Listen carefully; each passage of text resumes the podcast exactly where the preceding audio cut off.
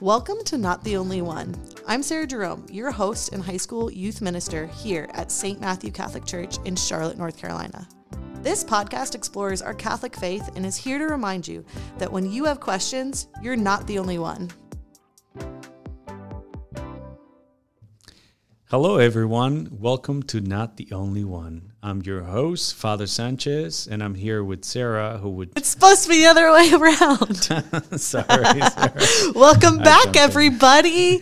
Uh, here we are. We're in episode three of our mini series of Passionate Priests. Father, welcome back. Thank you very much for having me. Shall we begin in prayer? Yes, in the name of Father, Son, and Holy Spirit. Amen.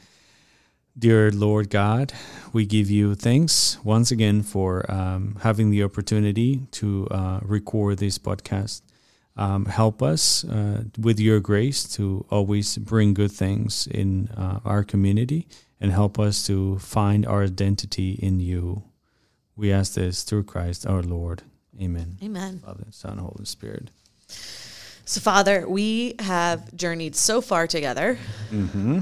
We've talked about identity, talked about who you are, Yes. and we've talked about your call, your vocation of becoming a priest. Yeah, after these um, three episodes, everybody's going to know everything about me. That's a great Not every- thing. not everything. That's a great thing. Yes. Tell me, how is all of this connected to who we are as Catholics? Yes, I think uh, we haven't mentioned that um, we we are proud to profess ourselves to be Catholics, um, and finding that identity into being Catholic. It's important because um, everything goes back to Christ. Everything goes back to the foundation of the church. Jesus said, "You are Peter, and upon this rock I will found my church." And uh, so, being Catholic means to being connected with that foundation, who is Christ. And Catholic uh, means universal, right? Right. And um, so, when we say we're Catholic, uh, we're saying we are of the universal faith that believes in Jesus Christ and believes in His salvation. And so, being Catholic be, brings a lot of good things. Um, some of them being the sacraments. And so, um, we we are the only ones who have the seven sacraments and believe in the real presence of Jesus. Right. So, finding that connection to the sacraments will bring you uh, fulfillment in life, right? We mentioned, I think, in the first episode about um, being called by God and, and being identified in baptism as, you know, being called by, by your name. Right. And also in the Eucharist, we find that the more we consume Christ, the more we're going to be like Him. Right. And so, in that role, in that call uh, to sanctity, you find yourself more like Christ the more you consume the Eucharist. And in um, confirmation, you confirm yourself in being connected, being Catholic, reaffirming your faith and saying, This is who I am, and Right. expressing it in a way that is more mature to say, I understand what I have received in baptism Yeah. all those graces. And now I want to come in front of everyone to say, I am Catholic. Yeah. And I'm proud of, I'm proud of it. And that's the point where you really get to choose to be Catholic and choose to live out your faith in a way that's just authentic to you and authentic to God. Yes, a a lot of people, you know, can argue, you know, why do you Catholics uh, are baptized when when you're children? We do that because uh, you, as a parent, or those uh, who are parents, find that it is important for their children to be identified as members of the body of Christ, as members of of the Catholic Church, as members of you know the whole scheme of faith. And so, because it is important, we want them, you know, to have those graces Right. from the beginning. And going back to the sacraments, and in also confession, you find that identity of saying, "I'm weak." Yeah. Therefore, I want God's strength.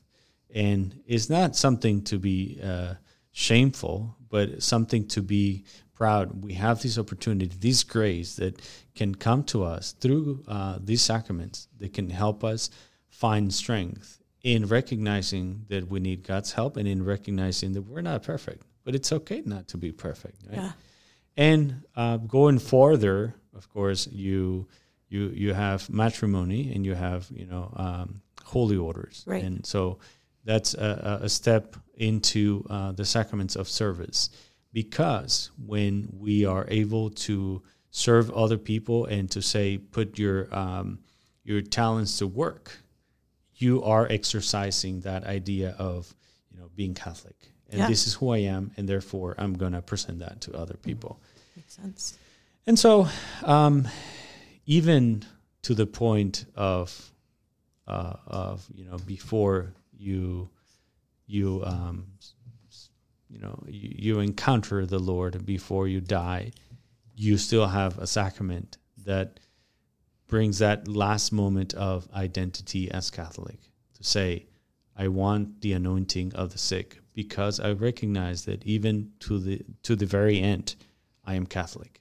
Even Yeah. to the very end, I want to receive the graces from God and I want to be connected to Him and Yeah. to find my identity in the sacraments. So, so with with our our universality, right? Um, there are so many examples in history, even currently, right, of the saints. Yes. Um, we were we were actually talking about this just earlier, but but who's your favorite saint, and how is he an example maybe to you?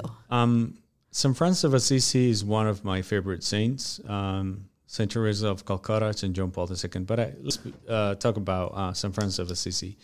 Um, he is uh, a great role role model for me. Um, I mean, I was talking about uh, having my siblings as role models uh, in my immediate family, but now that we're talking about you know being Catholic and this is our extended family, you know, the whole uh, world uh, being filled with so many people who are good examples Right. but especially those who are recognized as saints.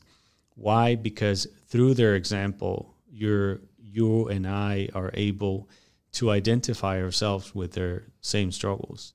So when St. Francis of Assisi was able to detach himself from the material things Right. and be centered more in Christ, to me that was a sign of finding a greater cause, finding that identity in Christ, finding that identity in the call to service, finding that identity in following something beyond our material realities. And so when I look at uh, at him, I say, you know, if if he was able to find that spirituality and to find that deep connection with Christ and to give up all these things, I, I want to follow his footsteps and I, I want to be able to uh, present myself in a similar way. Of course, it's not easy. We have uh, different um, ways of serving the community. Right. He was a religious. I'm uh, a diocesan priest, so there are some differences, but I I've always admired him. Saint Teresa of Calcutta, uh, I was able to, um, I guess, see in person or, or through the media all the works that she did.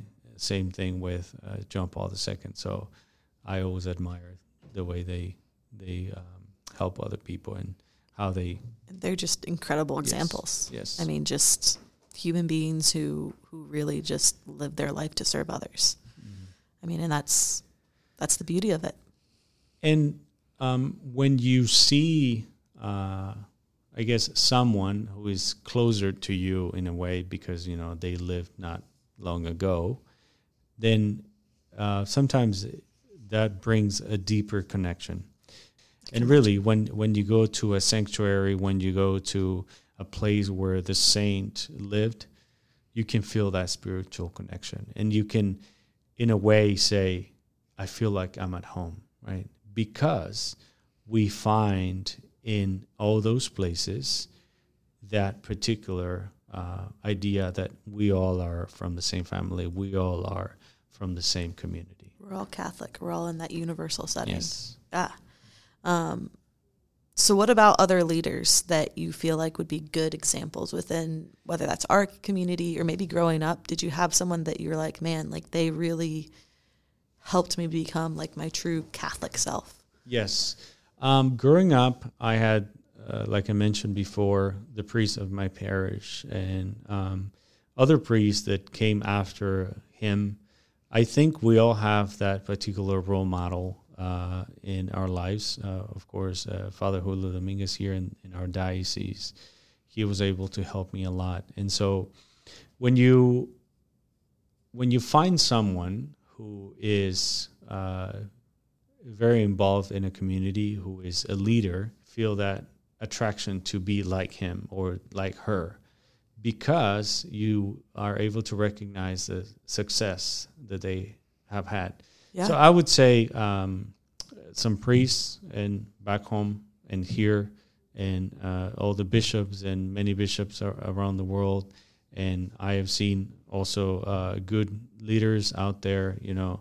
But there's a lot, a, a, lot of people out there who are good leaders, you know, uh, good doctors, good uh, engineers, good good people who are giving their best uh, to give their talents to the community and to help others. So I would say find yourself a good role model and yeah. find yourself someone that um, is doing a lot of good to the community so that you can see what it means to be uh, connected to to the Catholic faith. Yeah. yeah. So so if you're talking to someone about finding their vocation and mm-hmm. finding that role model, um, what would you tell them? Of course, the main role model is Jesus Christ, right? Oh, and, absolutely. And and he is the Son of God, and he told us that you know whoever wants to go to his Father will go through him, and he's the the way uh, to reach that goal. Right. And so, prayer is something very important in this um, idea of finding your vocation. So I would recommend um, not being afraid to express your desire. If, if let's say if you want to be a priest, but you're afraid, like I was when I was a child, to at least try it.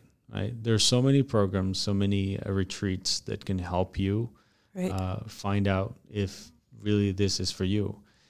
Also, if you think your vocation is to uh, to be married, well, then uh, try to live your identity in its fullness, right?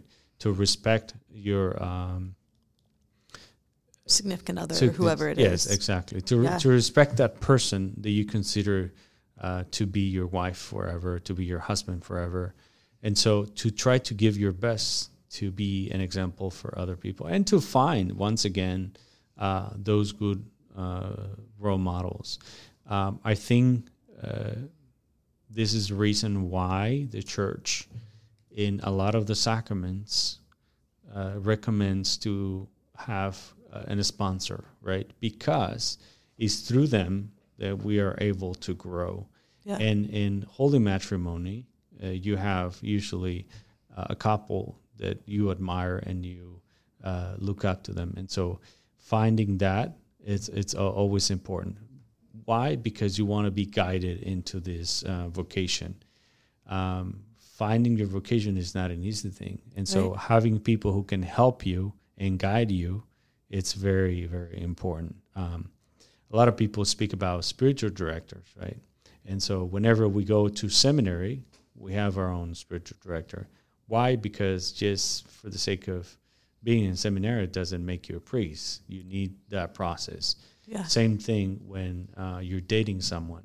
You need at least some time to get to know each other and to discern. And finding your vocation is is not something uh, that we should take uh, lightly, right? You need to be patient. You need to bring it to prayer, and you need to find those good role models, and you need to really center everything in Christ, right? Because ultimately, um, it's Him who will help us. Beautiful. Thank you so much, Father. This was an incredible mini series. Um, you've definitely laid a foundation for future priests that I might have on Passionate Priests. um, but seriously, thank you so much uh, for taking the time. Um, we're very, very blessed to have you as one of our priests at St. Matthew's. And um, yeah, do you want to end us in prayer? Yeah, I just want to say thank you to everyone who will be listening to the to these mini series of podcasts, and uh, thank you for being patient with me. Thank you for uh, receiving me in this parish with such a love and uh, uh welcoming uh, attitude.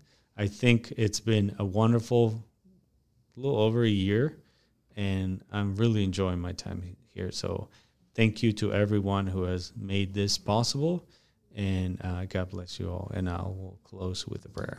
In the Father, Son, and Holy Spirit. Amen. Lord, uh, once again, we give you thanks for um, the opportunity to share uh, in our uh, uh, journey to faith, to share our struggles, to share our our joys, and so to get to know each other better, so that uh, we may always grow together in you. We ask this through Christ our Lord. Amen. Amen.